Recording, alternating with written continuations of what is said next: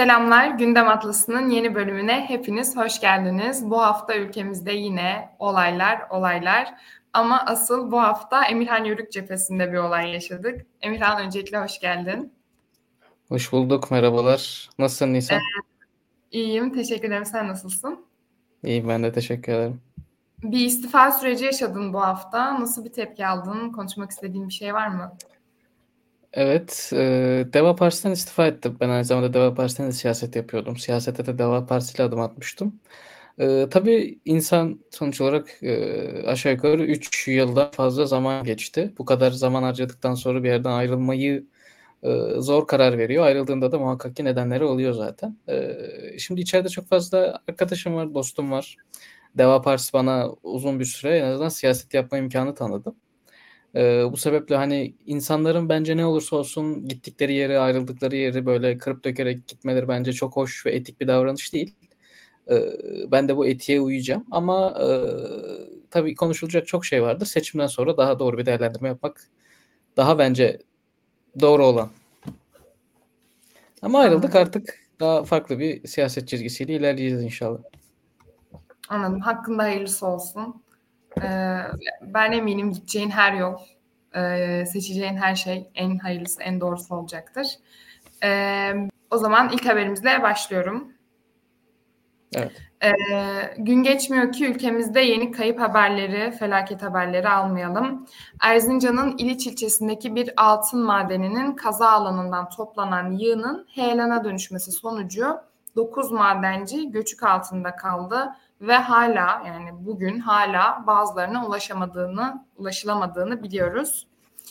Ee, yani çok talihsiz bu olay. Birkaç de, detay daha vereyim haberle alakalı. Bu madende Aralık 2010'dan beri e, altın üretimi yapılıyormuş. %20'si Çalık Holding'e ait yani yerli. %80'i SRS Madencilik adı altında Kanada'ya bağlı yani yabancı. 2010, e, 2022 e, yılında siyanür sızıntısı sebebiyle de en üst sınırdan para cezasıymış bir altın madeni. Bu siyanür sızıntısına da gelecek olursak iktidar şey diyor siyanür sızıntısı yok hiçbir sıkıntı yok Fırat Nehri'ne hiçbir şekilde geçmedi diyor. Bunun için en azından gerekli önlemlerin alındığını söylüyor. Ee, bu konuyla alakalı araştırma yaptım işte yayına geçmeden önce dünyada siyanür sızıntısı olduğunda neler yaşanmış bunlara baktım. Çok sıkıntılı yani gerçekten çok küçük miktarları bile çok büyük problemlere neden olabiliyor. Mesela daha önce Şili'de falan böyle bir sızıntıdan 200'den fazla kişi direkt olarak zehirlenerek ölmüş. Bu noktada çok endişe verici. Ee, hatta Cumhuriyet'in bir haberine göre uzmanlar işte Türkiye'deki 9 ilin ve e, dünyadan da 3 ülkenin büyük tehlikede olduğunu, Fırat Nehri'nin e, zehirlendiğini ve bu noktada da sağlık konusunda büyük problemler yaşayacağımızı söylüyor. Bu haberler beni korkuttu ama dediğim gibi iktidar kanadından daha farklı bir e, açıklama yapıldı. Yani şimdi e, öncelikle şeye de bakmak gerekiyor yani yabancı bir şirket tabii ki de ülkesinde gösterdiği hassasiyeti bu ülkede göstermeyecektir. Hem çevre konusunda hem insan sağlığı ve güvenliği konusunda. Ha, Türk şirketler ve Türk yöneticiler çok hassas, iş güvenliğini çok mu önemsiyor? Hayır. E, denetlemeden işletme sahibine kadar bu kazada sorumlu olan herkesin cezalandırılması gerekiyor. E, bu şekilde düşünüyorum. Sen ne düşünüyorsun? Şimdi deprem e, şeyle alakalı e, deprem facia şey deprem hala deprem diyorum. E, maden faciası tabii çok can sıkıcı bir durum oldu. Bir de bildiğim kadarıyla Orta Doğu yani bizim coğrafyamızdaki en büyük madenlerden birisiydi. tabii şöyle bir nokta oluyor. Ne bileyim Avrupa Birliği'nde ya da daha gelişmiş ülkelerde daha çevresel faktörler düşünülüp hareket ediliyor. Bu sadece maden noktasında değil işte otomobillerin yakıtı olsun, suyun nereden nasıl getirileceği olsun ne bileyim ya bugün Avrupa'da şey bile konuşuluyor işte. İşte biz bu suyu alıyoruz hidroelik, hidroelektrik santralinde barajlarda topluyoruz. İşte bu suyun geldiği yerdeki ekosistemi bozuyor falan. Ama Türkiye'ye gelip baktığın zaman bir hidroelektrik santralinin kurulmaması belki bir köyün bir ay içerisinde 20 kere olan elektrik kesintisi sayısını 2'ye 3'e düşürecek. Şimdi burada bir e, değer noktası yapmak lazım ama ne yapılırsa yapılsın önlemden feragat etmek e, işte ne bileyim siyanürün zararı noktasında ya veya siyanür kullanılıp kullanılmayacağı bir nokta. Siyanür kullanılacaksa da bunun siyanür kullanımını işte ne kısa muhafaza edilecek, nasıl kullanacak, çevreye nasıl en az zararı verecek bunları da denetlemek ayrı bir nokta. Yani ortada iki tane yol ayrımı var. Hani komple her şeye karşı hiçbir şey yapmayalım. Çok gerçekçi bir yaklaşım olmayabilir. Ee, yani özellikle Türkiye gibi tam gelişmemiş, gelişmekte olan ülkelerde aşırı çevresel kaygılar gütmek belki de ekonomiyi çok büyük noktalarda baltalayabilir. Yani şunu gerçekçi gözle bakmak lazım. Bizim insanımızın geçim sıkıntısı var. Yani bir sürü gün bir sürü insan ne bileyim gıda ihtiyacını karşılamakta bile hani düşünüyor en azından. Tabii ki Türkiye'de açlık falan Allah şükür yok ama insanlar bunu düşünüyor. Yani Türkiye'de işte böyle aşırı çevresel kaygılarla hareket etmek bence çok e, etik bir davranış ve aynı zamanda rasyonel zemine, gerçekçi zemine de oturan bir şey değil. Realist değil daha doğrusu. Ama tabii belli ki çok kötü bir yönetim var ki kocaman bir yani o tesisin muhtemelen en kilit, en büyük şeylerinden birisi zaten oradaki o barajı muhafaza edebilmek. Çünkü baraj görüntülerde bir daha ekrana getirelim. Ee, çok büyük bir baraj yani. Bak kocaman bir yer görüntülerde gördüğünüz üzere. Hani o yolda çalışanlar var. Yanında böyle küçük kule gibi bir şey var. Onu da YouTube gidiyor. Aynı zamanda Fırat Nehri'nde karışıyor. Bu şey bu yamacın altı Fırat Nehri galiba.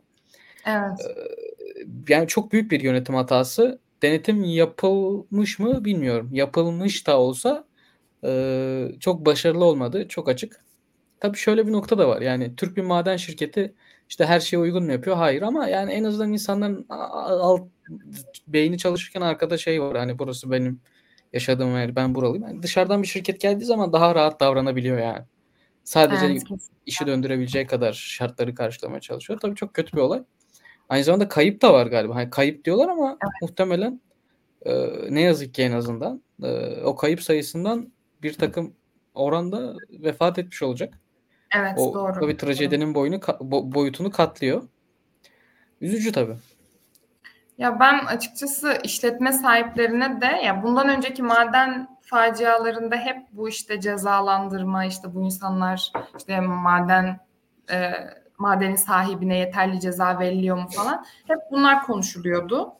E, ve kamuoyunda hiçbir zaman böyle tatmin edici bir ceza görmedik. Genel olarak zaten maden sahipleri değil iş güvenliği uzmanlarının içeriye girdiğini usulen biliyoruz. Bunun da birazcık caydırıcı olmadığını da düşünüyorum. Ee, yani insan canı bu kadar ucuz olmamalı. Yani 9 can bir anda bir iş kazasında gidiyor. 9'u öldü mü hala kayıp diye mi geçiyor? E, ya 4 tanesinin hala kayıp olduğunu, 5 tanesinin de hmm. vefat ettiğini biliyorum. Tabii değişmiş olabilir sonradan. Bu şekilde yani. Tabii sızıntı da üstüne tuz biberi olmuş oldu. Anladım. Ee, bir sonraki haberimize geçelim. Şaşırtıcı bir haber yani çok garip. Türkiye'nin en köklü üniversitelerinden İstanbul Üniversitesi'nin Beyazıt'ta bulunan ana kampüsü başta olmak üzere tüm yerleşkelerinin kapıları yerli ve yabancı ziyaretçilere açıldı. Benim çok yakın bir arkadaşım bizzat üniversitede hukuk okuyor ve gerçekten bayağı derslerine falan sivillerin girdiğini, kantinde onlar oturduğu için yer bulamadıklarını, bahçede insanların sere serpe oturduğunu, kampüs havasının tamamen yok olduğunu söylemişti bana. Şimdi bu sadece İstanbul Üniversitesi'ne özel bir şey. Fakat bundan birkaç gün öncesinde de işte tüm üniversiteler halka açılacak şeklinde haberler çıkmıştı. Ya bana kalırsa kampüs ve kampüs hayatı kesinlikle halktan ayrı olması gereken bir şey. Ya bunun o kadar çok nedeni var ki ya ben size en basitinden kendi şehrimden ve üniversitemden örnek vereyim. Erciyes Üniversitesi'nde Anadolu'nun ortasında birçok genç için bence kendilerini özgür hissedebilecekleri nadir yerlerden biri kampüs. Bunu öğrencilerin elinden almaya gerek olmadığını düşünüyorum. Nitekim İstanbul Üniversitesi e, geri adım atmayacaklarını düşünüyordum ama geri adım attılar. Saatleri değiştirmişler ve işte önceden tüm kampüsü e, gezebiliyordu insanlar. Şimdi sadece bahçeyi, çevreyi falan gezebileceklermiş. O şekilde değiştirilmiş. Yani Allah'tan hani sivillerin derse girdiği falan görüntüler görmeyeceğiz. Sen ne diyorsun bu konu ve bu karar hakkında? Ee, kararın önemli bir kısmını ben açıkçası kararın önemli bir kısmını ben destekliyorum ve e, gayet yerinde güzel bir karar olduğunu düşünüyorum. Bunun nedenlerinden birisi de şu. Ya ben genel olarak şeye çok karşıyım. Hani bu sadece üniversite noktasında değil. Ee, ne bileyim ben mesela bir siteye girile yani günümüzde şey mantığı var biliyorsun şehirleşmede işte siteler kuruluyor kocaman kocaman. Hani ben buna da karşıyım. Hani site içerisinde sosyalleşiyorsun. Dışarı bir yere gidemem. Yani ben sokak kültürünü yani bir insanın yürümek istediği zaman her yere yürüyüp erişebileceğini veya bu erişebilme potansiyelinin var olmasından hoşnutum. Yani şehirlerde kocaman erişilmez yüksek duvarlı işte kart basarak girdiğin güvenlikli yerler ya bunlar bence insan ruhuna çok e, oturmuyor ve ben hoşlanmıyorum. Ve zaten dünyada da bakıldığı zaman bu tarihsel kıymeti olan üniversitelerin Kahire ekseriyetinin halka açık olduğu da görülür. Aynı zamanda şöyle de bir ufak bir anekdot da anlatayım. Ben ilk e, üniversiteyi kazandığımda Eskişehir Osman Gazi Üniversitesi'ndeydim. Ve Eskişehir Osman Gazi Üniversitesi'nin kampüsü halka açık. Bunun sebebi de içerisinde bir tane hastane var. Hastaneye ulaşımın şey yapılması için ya muhtemelen şey yani başka bir duvar yapmak o gerek duymadılar. Zaten biraz da azıcık şehrin dışında kalıyor.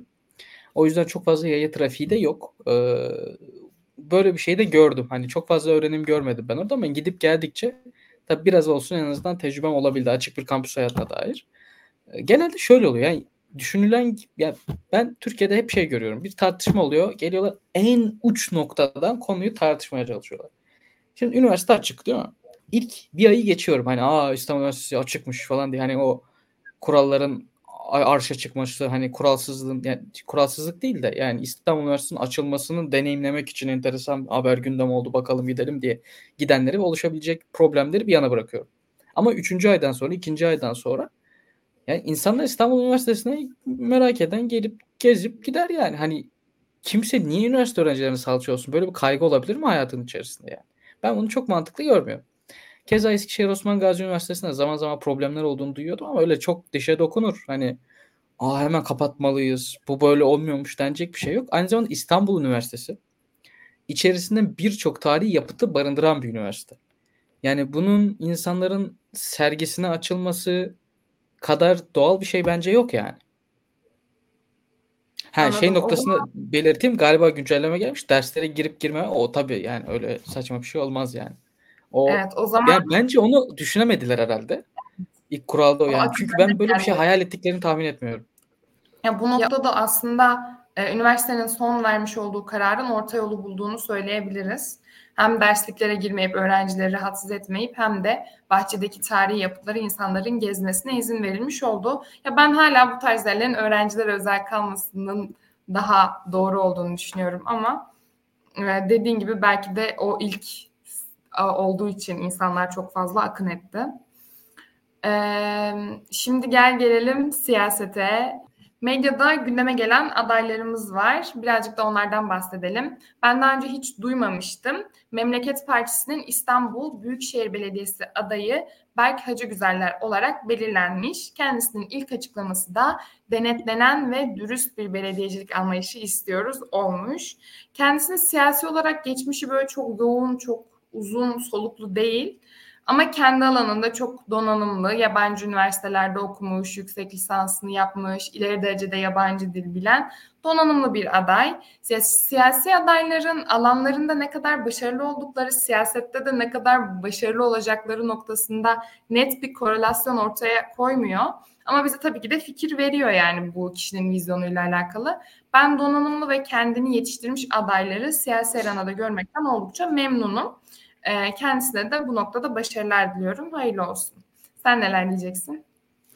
Şimdi memleket yani Memleket Partisi tabii oy potansiyeli münasebetiyle hani belli bir potansiyeli olan bir parti ama son dönemde bence bir şansları oluştu. CHP'de biliyorsun çok büyük problemler ve krizler çıktı. Ee, bunun Memleket Partisi'ne yani CHP'nin ardılı bir partiye çok büyük katkısı olacağına inanıyorum. Ee, tabii bu noktada biraz genel seçime de genel seçimde şey dezavantajları vardı. Muharrem İnce Cumhurbaşkanlığından çekildi falan.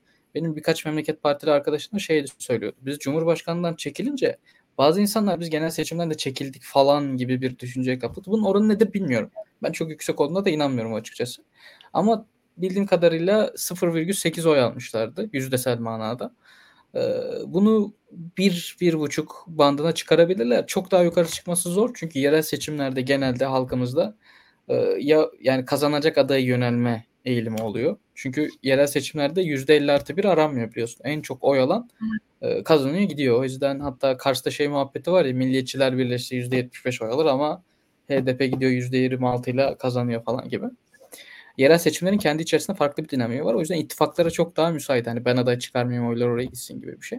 Tabii mühendisliğin de aslında çok işe yaramadığını North Mayıs'ta gördük de neyse. E, Memleket Partisi'ne tabii hayırlı olsun. İstanbul'da da adaylarını açıklamış oldular. E, sosyal medyada ben zaman zaman denk geliyorum ama normal hayatımda işte yollarda ne bileyim parklarda bahçelerde hiçbir Memleket Partisi afişine rastlamadım. Bir çadırını, standını ne bileyim bir şey dağıttıklarını da görmedim. Hani seçim arabası falan da dolaşmıyor. Tabii bu imkanlar dahilinde işleri çok zor ama e, bir şeyler deniyorlar tabii. Değil mi? CHP'den doğal bir şansları var. Mehmet Sevigen çok konuşulan bir isimdi ve siyasetçi kimliğiyle bilinen hani hitabeti bir noktada olan hani halkla teması kitleyle teması olan zamanda da CHP'de çok üst konumlarda bulunan birisi. Dolayısıyla dolayısıyla daha medyatik bir isim mi seçebilirlerdi. Ha, bu arada hani Mehmet Sevigen'i seçmediler. Başka bir konum vereceklerdir bilemem ama bence Mehmet Sevigen İBB adayı olsaydı çok daha doğru bir isim olurdu. Çünkü Memleket Partisi zaten kitleye ulaşmakta zorluk yaşıyor. Hani bunu bir nebze belki Mehmet Sevgen'den aşabilirdi. Bir de ben Mehmet Bey'i şeyde dinledim birkaç kere. Bu e, propaganda diye bir tane kanal var ya Nisa Çaydan'ın. Evet. Oraya da konuk olmuştu Mehmet Sevgen. Hani dışarıdan böyle işte bazı Twitter haber sayfalarında çıkıyor böyle tek cümlelik haberler. Ben hani Mehmet Bey'e karşı biraz farklı o yüzden ön yargım oluşmuştu. Hani çok tek düze birisi gibi geliyordu ama orada dinleyince hani makul, mantıklı hani böyle aşırı partizan bir adam olmayan birisini gördüm. E, tabii biraz öyle o aynı bir nokta ama hani kötü bir isim değildi yani kısmen de ılımlı bir isim olabilirdi. Ee, ben çok talihli bir durum görmüyorum. Ben Türkiye'de günümüzde bir hastalık haline gelen bir nokta var. Ee, hastalığı böyle hani çok kötü bir noktada olarak sıfatlandırmıyorum. Yani hani bence bu kaygı man, bir izahı olmadan yapıldığı için hastalık sıfatını kullanıyorum. Yanlış anlaşılmasın. Ee, işte okumuş adamı aday olalım falan. Ee, arkadaşlar biz bürokrat seçmiyoruz. Siyasetçi seçiyoruz. Ve siyasetçi seçmemizin en büyük noktalarından birisi de temsil e, makamını, temsil e, nasıl diyeyim mertebesini yerine getiriyor olması. Yani bugün siz bir şehir plancısı olmayan, mimar olmayan, müteahhit olmayan bir belediye başkanı seçersiniz. Ama iyi bir ekip lideridir. İnsan kontrolünü iyi biliyordur. Ee, ne bileyim iyi saha gezebiliyordur. Yani doğru, eksik veya fazla noktaları iyi ölçümleyebiliyordur. İnsanları iyi koordine ettiği takdirde birçok şehir plancısı belediye başkanından çok daha iyi bir şekilde şehrini pekala yönetebilir. Keza aynı diğer noktalarda da işte park noktası da ya yani bir sürü noktada bu değerlendirilebilir. Yani en nihayetinde yani bu beyefendi velev ki İBB başkanı seçildi gelip kazma kürekle iş yapmayacak ya da ne bileyim parkın planını kendi çizmeyecek. Çizenlerin başında koordinasyonu sağlaması lazım. Ve kendi ekibini tabii getirmesi lazım. Ee, o yüzden hani işte şu üniversiteden mezun olmuş, şunu yapıyor, bunu yapıyor. Ben bir İstanbul'da ikamet eden, İstanbul Küçükçekmece'de ikamet eden bir seçmen olarak söyleyeyim. Ben bu tür şeyleri yani zerre önemsemiyorum demeyeyim ama hani ona yakın bir noktada önemsemiyorum. Yani benim için siyaseten neler yaptığı çok önemli. Projeleri. Ben hani siz liyakat diyorsunuz ben proje diyorum. Ee, projeleri ben daha fazla önemsiyorum. Tabii projelerin bir kısmı gerçekleşecek, bir kısmı gerçekleşmeyecek. Ama projeleri insanlar açıklarken ben şeyi de kaygısı güdüldüğünü düşünüyorum. Yani şu konuya dikkat çekme. Yani ben bu sorunu gördüm. Böyle bir proje ger- gerçekleştirdim. Velev ki yapamadım ama ben bu sorunu görmüştüm. Yani bu tür noktalardan ben biraz da okumaya çalışıyorum. O yüzden e, tabii daha projelerini açıklayacaktır beyefendi ama hani bu sosyal medyadan şu üniversite mezunu, bu üniversite mezunu muhabbet beni çok açıkçası çok katıldığım bir siyasetçi noktası, siyaset noktası değil. Anladım. Ee, ya ben bu noktada sana çok katılamayacağım. Çünkü bence e, siyasetçilerin eğitimi dediğim gibi vizyonları noktasında bize bir şey gösterir. Ve zaten bu kişilerin mezun olduğu yerlerde ve çalıştıkları yerlerde de yönetici pozisyonlarında çalıştığını da biliyorsak e, bu bize çok fazla şeyi gösterir aslında ve siyasette de e, hani siyasilerin eğitim düzeyinin düşük olması konusunda da Türkiye'de e, biliyorsun yani bazı konuşulan şeyler var. O yüzden böyle donanımlı adayları görmek bence güzel. E, hem partinin vizyonunu hem de e, kendi vizyonlarını gösteriyor bize. Ben böyle düşünüyorum. E, şey konusuna da gelirsek bu işte Memleket Partisi'nin bir kaynak problemi olduğunu ben de görüyorum Kayseri'de. Görmüyoruz hiçbir yerde kendilerini. Bu yüzden aslında adayları bana daha samimi ve daha fedakar geliyor, daha özverili geliyor. Adayların nasıl çalıştığını ya birçok adayla birebir temasta olan bir olarak ne kadar çalışmak için uğraştıklarını, çabaladıklarını, işte e, birleşmeye çalıştıklarını, fedakarlık yaptıklarını görüyorum. Bu noktada adaylara karşı daha yakın ve samimi hissettiriyor beni bu durum. Ama kitleye ulaşabiliyorlar mı dersenin cevap seninle aynı düşünüyorum. Hayır. Problem yaşıyorlar. Ee, ben evet. şeyi anlatmak istiyorum. Yani bugün İBB başkanı olduğun zaman e, senin ataman gereken bazı noktalar var. E, yani bugün mesela Muharrem Bey'in eğitimi ne? Bursa Uludağ Üniversitesi fizik bölümü ya da fizik öğretmenliği bölümü galiba. Sonradan formasyon da alıyor olabilir. Şimdi memlek yani Muharrem Bey bir parti kuruyor. Etrafında bir kitle götürüyor. CHP'den ayırdığı, kendi etrafında topladığı insanlar var. Muharrem Bey bunu eğitimiyle mi yapıyor? Yoksa siyasi başarısıyla mı yapıyor? Şimdi Muharrem Bey'in İBB'yi yönetme ihtimali var ama ben bu Bey'in İBB'yi yönetme ihtimali olduğunu düşünmüyorum. Çünkü birincisi genelde biraz CV'sini okuduğum kadarıyla biraz e, e, iş dünyasında çalışmış. Daha ziyade hani belediyede falan. Yani bir de oradaki insanlar da şey de oluyor hani belediye aslında biraz da siyaset makamı olduğu için yani sadece parayla iş yapmak tam bir profesyonelce ortam yok. Biraz daha siyasi parti noktasında bir çalışma metodu var. Yani dolayısıyla bu tür insanlar e, oralarda da çok büyük problemler yaşıyor. Şimdi bilmek evet çok kıymetli ama bildiğini yansıtabilmek bence çok daha muteber bir nokta. Yani Doğru. genelde iyi eğitimli işte nasıl diyeyim beyaz Türk denilen e, kesimin böyle problemleri oluyor yani.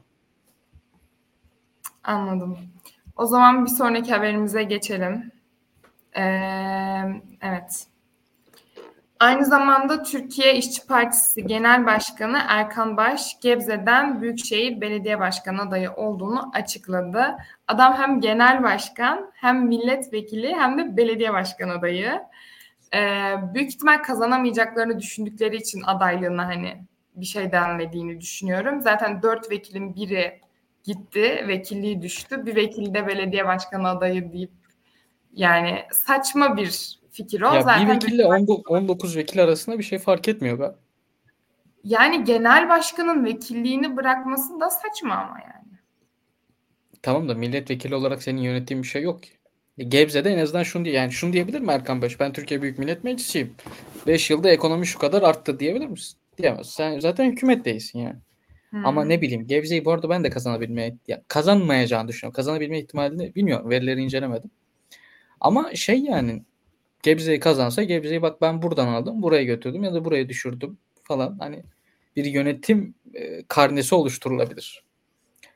Anladım. Tabii milletvekilliği Gebze ama Gebze de önemli bir yer ya. Sanayisiyle işte nüfusuyla falan çok büyük bir ekonomiye ve insana temas ediyor yani. Tabii bir genel başkanın ben belediye başkanı ve özellikle ilçe belediye başkanı adayı olmasını bilmiyorum. Ben şaşırdım açıkçası yani. İyi veya kötü yorum yapamayacağım. Ben enteresan buldum sadece ama şöyle bir nokta var hani Gebze'de fabrikalar, sanayiler çok yoğun olduğu için o sol öğretinin anlattığı Türkiye'deki solcuların ısrarla dile getirdiği işte işçi topluluğu falan iyi de olur oyalarlarsa bunu da belki yansıtma ihtimalleri olur. İşte biz Gebze'de bu kadar oy aldık. Üzerinden bir söylem oluşturulması. E, tabii bol şans kendisine tekrardan. Evet. Şimdi şöyle ki evet işte Gebze ya ben Gebze'de bu arada hiç bulunmadım ama sanki bir tık e, hakimiyetim var gibi çok fazla orayı böyle takip ediyorum falan. İşte çok fazla işçi kesim olduğu doğru bu arada. Gerçekten işçiler orada, or yaşıyor orada işte fabrikalar çok fazla var falan. E, bu yüzden de işte böyle bir stratejik hamle yapılmış olabilir. Ama bence tahmin edemedikleri bir nokta var. O da Gebze'de yaklaşık böyle iki senedir küçük bir kıvılcımla başlayıp alev olarak devam eden yerelde çok güçlü bir Türkçü teşkilat var. Gebze özel bu arada. Kocaeli'ne özel falan değil. Gebze'de Gebzeli Türkçüler diye bir teşkilat var. Ve Emirhan sen hiç duydun mu bilmiyorum ama e, şimdi Hürriyet ve İstikbal Derneği olarak değiştiler. İşte her şehit verdiğimizde şehitler için saygı nöbetine çıkan, işte Türk milliyetçiliğini olabildiğince yayan hem medyada hem de işte orada yerelde çok beğenilen, çok sevilen e, bir topluluk var ve çok giderek de büyüyorlar. Ee, yani yerelde bu kadar güçlü saha etkinliği yapabilen Türkçü bir oluşum varken Erkan Baş'ın da sahada güzel teşkilatlanıp aktif olabilmesi gerekiyor. Ee, dediğim gibi bu konuda işlerinin zor olduğunu düşünüyorum. Seslerini duyurma noktasında. Bakalım. Valla ben duymadım bu arada o dediğin Türkçü milliyetçi teşkilat diyeyim. Ee, bir etkileri vardır tabii ama yani Erkan Bey daha medyatik. Belki Gebze, Gebze'de yaşayan halkı Türkiye gündeminden de Türkiye medyasından da etkileyebilir yani bence. E, teşkilat çok önemli bir şey ama hani oy arttırmak, azaltmakta hayati bir rolü olmayabilir.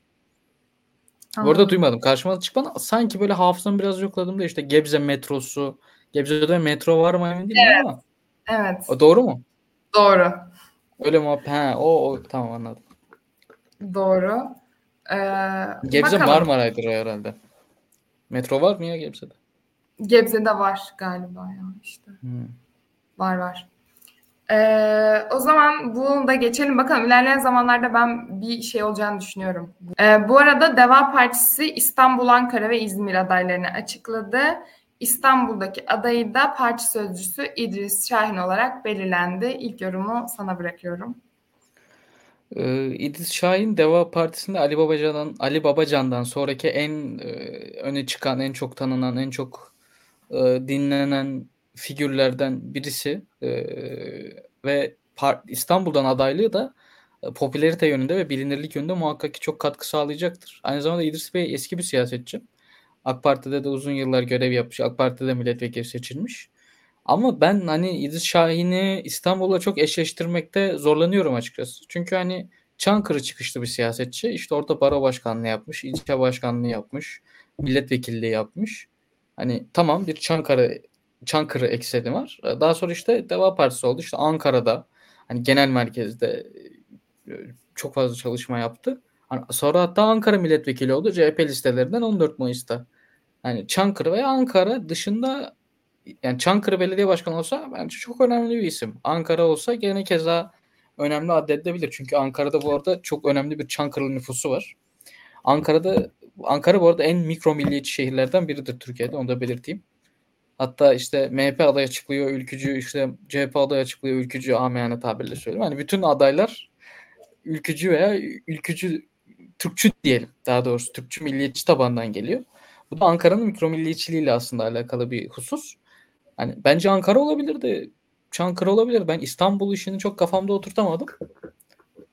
Hani oy oranıyla alakalı da çok hani tahminde bulunmak e, istemiyorum açıkçası. Anladım. Ya İdris Şahin'i zaten hepimiz tanıyoruz, biliyoruz. Yolu açık olsun diyelim. İlerleyen zamanlarda kendisi... Bence HDP bir aday çıkarmamış olsaydı ve DEVA Kürt kökenli bir aday çıkarmış olsaydı önemli bir şansı olabilirdi ama HDP adayı açıkladı, CHP açıkladı, AKP açıkladı bilmem ne. Bu noktada DEVA'nın işi zor. Evet. Gelelim bizim camiadaki bir siyasi polemiğe. Bu hafta bu genel olarak son 2-3 gündür özellikle çok konuşuyor. Şimdi ben olayı anlatayım. Ee, ama bu son yaşanan polemik zaten uzun süredir gergin olan bir siyasi atmosferin son noktası oldu gibi düşünülebilir. Ee, Zafer Partisi İstanbul Büyükşehir Belediye adayı Azmi Karamahmutoğlu ve işte 14 Mayıs seçimlerinin Cumhurbaşkanı adayı Sinan Oğan arasında bir gerilim yaşandı. Babala TV'de işte e, yayında kendisine bir soru yöneltiliyor Azmi Bey'in. Deniyor ki işte siz de e, işte sizin de yani çok amiyane tabirle fiyatınız var mı? Siz de e, değiştirecek misiniz staff gibisinden Sinan Bey gibi. Ya e, şurada ee, çok soru... ufak bir araya gireyim. Bu Babala TV'de sorulan sorulardan ben artık bezdim. Yani gerçekten ben ya siyasetçi ya tamam bak şunu anlıyorum tamam mı? Hani işte Avrupa'da siyasetçiye küfür ediliyormuş. İşte Amerika'da Trump'a küfür eden videolar ya tamam da boş bir şey değil. Ya şimdi sen siyasetçiye küfür ettin. Ya siyasetçi bir kere şunu hani siyasetçiler de sık sıklıkla dile getiriyor da ben de bir kez de anlatayım. Ya bir kere senin siyasetçi dediğin adam insan. Hani bu adam bir şeyler yapıyor, yapamıyor, kötü veya iyi. Bununla ilgilenmiyor ama bu bir insan yani ve sen bu adama böyle davranmamalısın. Yani bu nezaket içerisinde değil ve şu da bence mertçe bir davranış değil. Sen siyasetçiye gidip hakaretin en ucundaki sınırı kullanıp bir şey söyleyebilirsin de siyasetçi sana öyle cevap veremez. Yani bu ya ben çok gıcık oluyorum bu tür sorulara. Senin fiyatın ne falan hoş değil yani. Yani hani yani e, hani başka birine söylüyor lafı ama sonuç olarak yine bir siyasetçiye söylüyor. Ve hani gerçekten İkisi için de geçerli. Ona soruyor, ona da sen satılmışsın diyor yani. Sen de mi satılacaksın? Evet. Satılmış evet evet. Ve yani hani Azim Bey. hakaret etmek ya ben sana birazdan işte bu haberi sunduktan sonra birkaç şeyden de bahsedeceğim. Bunu hani yapan belki izleyici, belki şey hani e, halk falan yine yanlış ama bunu yapan siyasetçiler olduğunu göreceksin yani hani başka bir siyasetçiye neredeyse hakarete varan argo şeyler söyleyen bir Türk milliyetçisi olup da yine ona bunu söyleyen e, mikro siyasetçiler oldu ya bu olayın içerisinde gerçekten. Azmi Karamahmutoğlu Sinan ona mı söylüyor? E, şimdi ben anlatayım olayı. Ee, işte böyle bir soru soruluyor kendisine. O da şöyle bir cevap veriyor. Diyor ki zaten Sinan Bey'in işte milliyetçiliği MHP'de milletvekili olmasıyla başlar. Onun öncesinde sosyalistti. Geçmişinde ülkücülüğü yoktu. Türk milliyetçiliği yoktu falan gibisinden bir cevap veriyor. Sonrasında Sinan Oğan işte e, çok sert bir tweet atıyor. Diyor ki hani ben aday olduğumda Türk milliyetçisi olarak sen Zafer Partisi'ne oy bile vermemiştin. E, CHP'ni CHP'ye oy vermeye çağırıyordun Türk milliyetçilerine. HDP kol kola girmeye davet ediyordun 14 Mayıs'ta milleti falan gibisinden bir cevap veriyor. Sonra işte kendi aralarındaki bir görüşme üzerine bir polemik. E, Azmi Bey Sinan Bey'in iftira attığını söylüyor. Sinan Bey aynı şekilde o bana iftira atıyor diyor falan gibisinden böyle bir e, Twitter üzerinden bir polemik ilerlendi. Yani baktığımızda gerçekten çok üzücü bir durum. Ya burada Türk milliyetçisi camiadan bahsettiğimiz işte zamanda sağıyla, soluyla, muhafazakarıyla, seküleriyle, BBP'siyle, MHP'siyle, İyi Partisiyle, Zaferiyle ya çok büyük, çok geniş bir camiadan bahsediyoruz. Yani son dönemlerde benim konuştuğum gazetecilerin falan yarısından çoğu zaten şöyle şeyler söylüyor. İşte Türk milliyetçilerine karşı ben zaten antipati duyuyorum. Çok yakın hissetmiyorum kendime falan. Bu tarz şeyler artmışken biz gel- giriyoruz birbirimize. Yani e, Sinan Oğan da Azmi Kara Mahmutoğlu da senelerdir kendi yollarında Türk milliyetçiliği için çabalamış, dava için uğraşmış bu yolda senelerce siyaset yapmış insanlar. Yani bugün yüklenilen Sinan Oğan zamanında 14 Mayıs seçimlerinde birinci turda Türk milliyetçilerini temsil eden tek adaydı. Ya bir Gökçe Hanım'la birlikte fotoğraflarını, videolarını paylaşıp edit yapıyorlardı ya. Tabii canım tabii. Yani favorimizdi ya. Gerçekten söyleyeyim biz ne yapacaktık birinci turda Sinan Bey olmasaydı? Neyi seçecektik? Yani böyle de bir şey var. Ben gönlüm rahat oy verdim. Hani e, şimdi ve ikinci tur tercihinde iki tarafta milliyetçi bir çizgi, çizgide değildi. Zafer Zaten Partisi... oylar ikiye bölündü yani. Hani Zafer'i aldın almadın pek bir şey yok. Oylar ikiye bölündü. Yani evet Zafer Partisi gitti ilkeleri doğrultusunda CHP ile bir ittifak yaptı. Yine aynı ilkeler doğrultusunda Sinan da gitti AK Parti ile bir ittifak yaptı. Şu an aslında ikiye bölünmüş olup birbirini yiyen kitle aynı kitle yani aynı insanlar ikinci turda farklı yer tercih etmişler. Bak ben bu arada ikinci turda şunun daha doğru olacağını düşünüyorum. burada daha doğruyu kendim veya kendi inandığım kesim için demiyorum. Yani bir danışman diyeyim. Bir ya çok da hoş bir tabir olmadı ama mesela bak Muharrem Bey ne yaptı? Biz dedi seçmemize bir şey söylemiyoruz. Ne istiyorlarsa yapsınlar. Bizim burada bir tavsiyemiz yok dedi. Ya ona benzer bir şey söyledi yani. İki tarafa da destek açık. Bence burada Muharrem Bey çok daha karlı çıktı. Çünkü bu polemiklerin ileride herkesin önüne geleceği çok belliydi. Bugün Ümit Özdağ'ın da önüne Kemal Bey'le olan birlikteliği geliyor mu? Geliyor. Karşılığında bir şey aldı mı? Almadı. Sinan Oğan'ın gidiyor. Sinan Oğan ne aldı bilmiyorum. Muhtemelen neredeyse hiçbir şey almamıştır. Ee, İlkeleri yani uygulanıyor. Bir şey aldı. Hı? Yani onun işte sunduğu bir takım ilkeler vardı. Şunlar şunlar yapılacak gibisinden. Onlara uyuyor. Bilmiyorum yani uyuyor mu uymuyor mu ama yani ben Cumhurbaşkanı oldum veya Cumhurbaşkanı yardımcısı olduğumdan çok daha şey yani hani uyar uymaz. Bir zorunluluğu yok Sinan Oğan kriterlerine uyulması noktasında. Evet. Yani bence tarafsız kalırsa Sinan Bey adına çok daha iyi olabilirdi. Bir de Sinan Oğan'ı ben birçok insan adaylıktan sonra tanıdı. Ben adaylıktan önce de gayet ta- karşıma çıkan takip ettiğim siyasetçilerden birisiydi. Çünkü Sinan Oğan hani bu Oğan gönüllüleri işte ne bileyim MHP'den ayrılış süreci işte zaten Ümit Özdağ, Meral Akşener, Koray Aydın Sinan Oğan hep birlikte ayrılıyor. Sonra diğerleri iyi Parti kuruyor. Sinan Oğan kurmuyor falan. Daha farklı bir çizgisi vardı.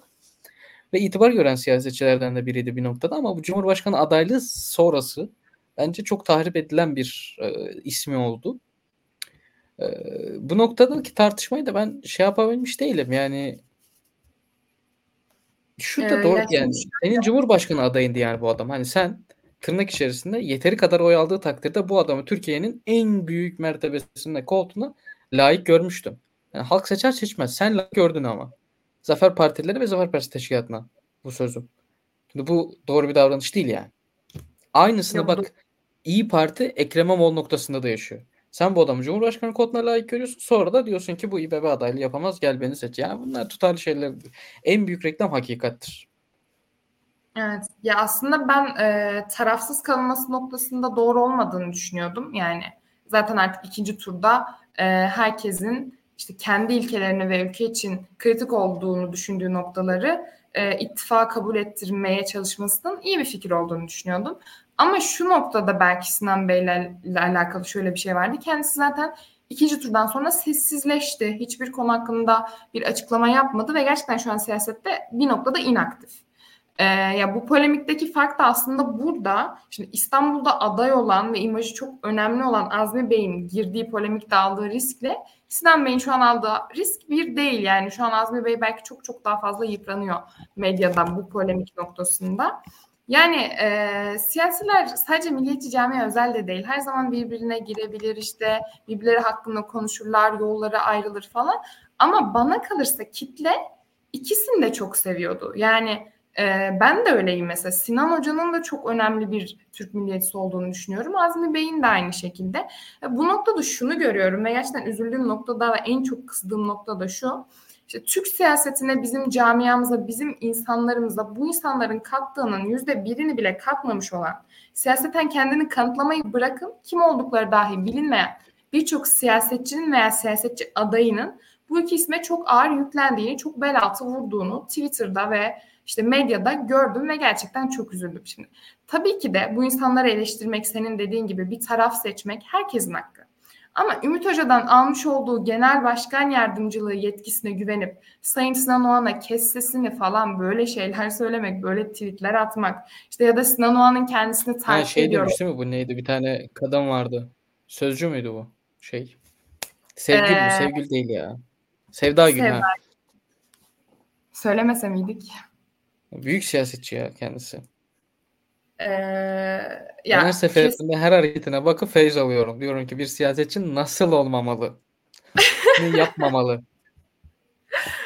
Ee, yani kes sesini falan ya bu, bu, nedir ya? Bu nasıl bir üslup? Çocuklar nasıl ya bir... gerçekten çocuklar ya. Yani iki, kaç ne, ne bir sene oldu mu siz yan yana aynı yolu yürürken Sinan Bey'le? Bir sene geçti mi üzerinden? Yani e, bunu söyle. Ha diğer tarafta da bu arada Sinan Bey'in işte ben kadın kolları genel başkanıyım ya da işte Sinan Bey beni takip ediyor Twitter'dan. Buna güvenip e, Azmi Bey'e en ağır ithamlarda bulunan, en ağır şekilde yüklenen e, siyasetçiler de var. Yani e, bunu görüyorum çok büyük hata yapıyorlar Emirhan gerçekten. Yani siz bu camianın insanları değil misiniz? Bu kişiler sizin aslında çoğu noktada örnek almanız gereken insanlar değil mi? Bir de hani şunu da sormak lazım. Siz ne kattınız? Siz ne getirdiniz ki bu insanlara hakaret ediyorsunuz, bu üslupta konuşuyorsunuz? E, yarın öbür gün yine belki aynı noktaya gelmeyecek misiniz? Yine beraber ittifak olmayacak mısınız? Yine kardeşim biz Türk milliyetçisiyiz, el sıkışalım demeyecek misiniz? Diyeceksiniz. Yani insanların birazcık sakinliğe, birazcık had bilmeye bolca ihtiyaçları var. E, bunu da görmüş olduk yani. Ee, söyleyeceklerim bu kadar. Tabii ben birazcık işin içerisinde olduğum için çok fazla şeye de hakim oldum. Böyle düşünüyorum. Bu bu tarz şey polemikler her zaman oluyor.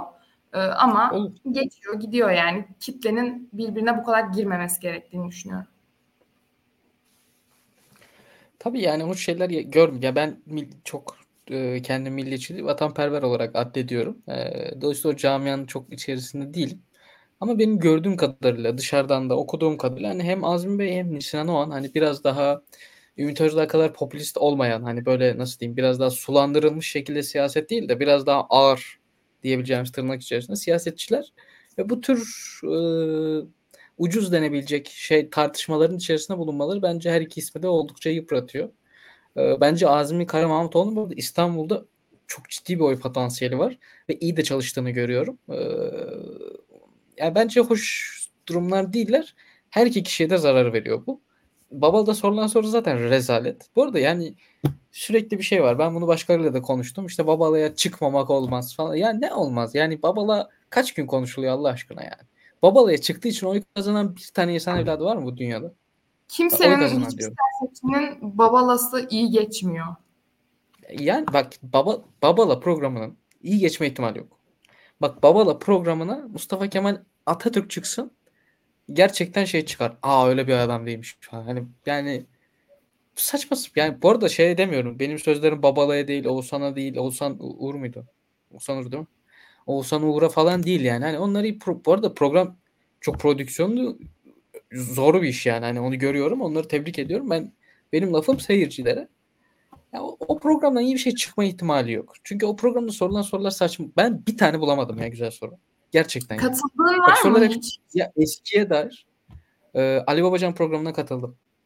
Peki hiç Ali Babacan'a projeleriyle hak, hakkında bir şey soruldu mu o yayında mesela senin hatırladığın? Soruluyor da şöyle soruluyor. Hep geçmişten konuştuk şimdi gelecekten ama şey gibi soruyorlar nasıl diyeyim. İşte çok ayrıntı soruyorlar ya da projenin tüm ayrıntılarını anlatmasını bekliyorlar ya da şey diyorlar. Ya bu projeyle oluyor mu? Ya tamam da yani şunu bir kere anlamak da her proje zaten geliştirilmeye muhtaç. Yani siyasi seçilmeyen bir siyasetçinin birincisi devlete veya belediyeye artık her neye talip oluyorsa onun ayrıntılarını bilme şansı yok. Yani oraya koltuğa geldiği zaman ayrı bir tabloyla karşılaşacak.